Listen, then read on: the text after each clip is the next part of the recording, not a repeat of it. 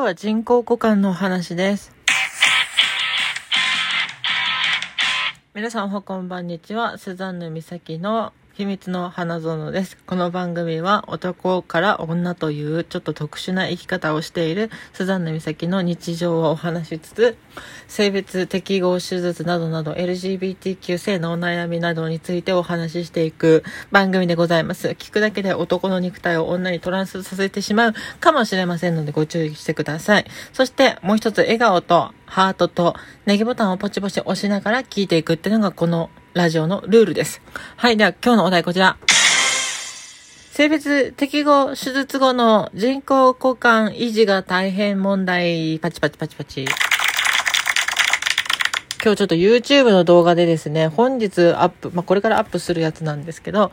えっと、人工股間、つまり性転換手術して作った、まあ、女性の穴というか女性の女性器なんですけど、まあ、それがですね、まあ、ちょっと塞がるんですよね。塞がるので、まあ、ピアスの穴みたいに塞がっちゃうので放置すると、塞がらないように、まあ、ダイレーションって言ってね、穴を突っ込んで、まあ、要するにあの、まあ、なんとか、あの、パッと見オナニーにしか見えないんですけど、まあ、その穴をね、棒をですね、あの、作った女性の穴に突っ込んでですね、こう、塞がらないようにっていう、なんかちょっとパッと見エロいだけの行為なんですけど、それが、まあ、非常に痛いということでね、まあ、少女は痛いよねって感じですね。で、それをしてたんですけど、その動画をちょっと今日 YouTube にアップするんだけど、その時にちょっといろいろ思い出したんですよね。性別適合手術してから、まあ、その股間、今までね、男の股間だったわけじゃないですか。まあ、手術はね、玉取り手術とかしてたんで、あの、まあ、ちょっと女性と、男性とはちょっと違うかもしれないけど、まあ、女性とも違うような、一番違うのは穴があるかないかってことなんですけど、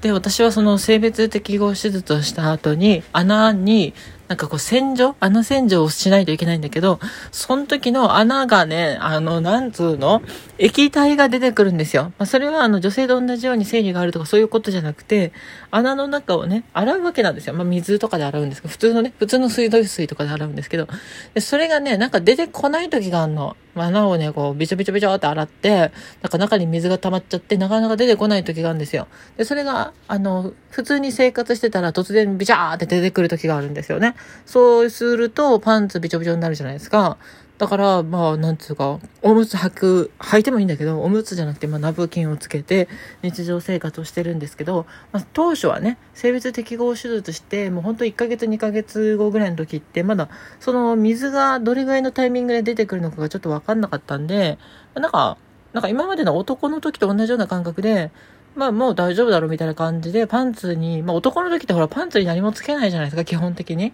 女性用の下着をつけてたけど、別にナプキンとかさ、あの、織物シートとかさ、そういうの全然使わないで、普通にただパンツ履いてただけだからさ、そんな感じでパンツ履いとったらさ、なんか、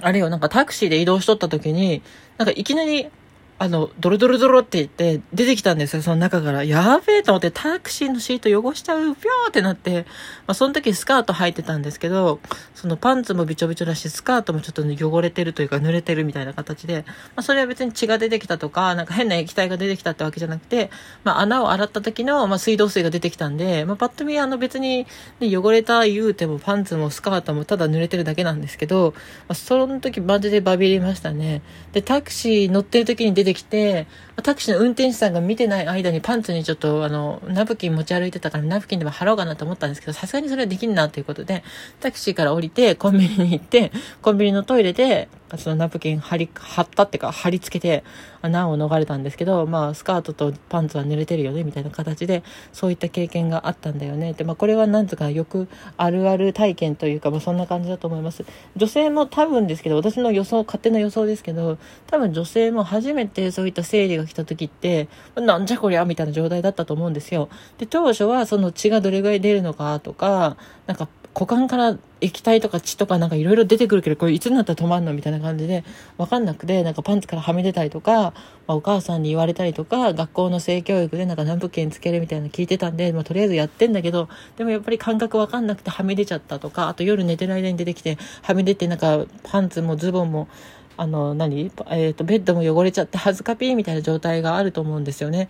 だからまあ私の場合はただの液体なんで、まあ乾けば目立たないし、まああれや、あれやいいだけの話なんですけど、まあ、女性の場合はね、その血が出てくるわけだから、ものによっては洗ってもシミが取れなかったりとかするわけじゃないですか。お気に入りのパンツだったのに、その生理で血がついちゃって、まあなんかパッと見汚れちゃうとか、そのパンツはまあ人から見れないけど、まあ、ズボンとかさ、あのスカートとかがさ汚れちゃってさ大変でさ、それで外に履いていこうと思って買ってきたのになんかもう汚れちゃって履いていけないピエみたいな状態があると思うんですよ。別にこれって多分女性って誰にも言わないと思うし、あの女性だったら多分暗黙の了解とか、あ、そういう経験あるよねって形だと思うんで、わざわざあのブログに書いたりとかネットで発信したりとか人に言ったりとかしないと思うんですけど、まあ私はそのの性別適合手術して、あ、女性ってこういうふうに大変なことしてるんじゃない、あの、経験があるんじゃないかなってちょっと想像するようになったって感じですかね。まあ、実際はわかんないんですけどね。実際は、まあ、女友達に生理の大変さとかをこう聞いたときに、あ、なんかそういうのあるよねとかなんかもう寝るときめちゃくちゃ私量が多いからもう、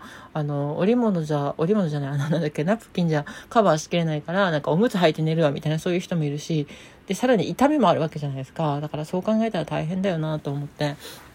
うん。まあそういうふうに思ったスザンヌ美咲でございます。まあ、ニューハーフというかトランスジェンダーね、男から女になったトランスジェンダーは、女性のそういった生理ほど大変ではないけど、まあ、ちょっと当初はね、そういった戸惑いだったりとか、体の変化にびっくりすることがあるよっていうのをちょっと体験談としてお伝えさせていただきました。うん、今日は以上です。この番組では、えっ、ー、と、このような性別変更の裏情報などをお伝えしております。えっ、ー、と、質問とか、お便りとかも募集しておりますので、お気軽に送っていただければと思います。差し入れもお待ちしております。えー、そしてパソコンから聞かれている方はね、スマホアプリのラジオトーク公式アプリから聞いて、いていただきたいなと思います。では最後まで聞いていただきありがとうございました。またねあ、この番組のフォローと、Twitter のフォローもよろしくお願いいたします。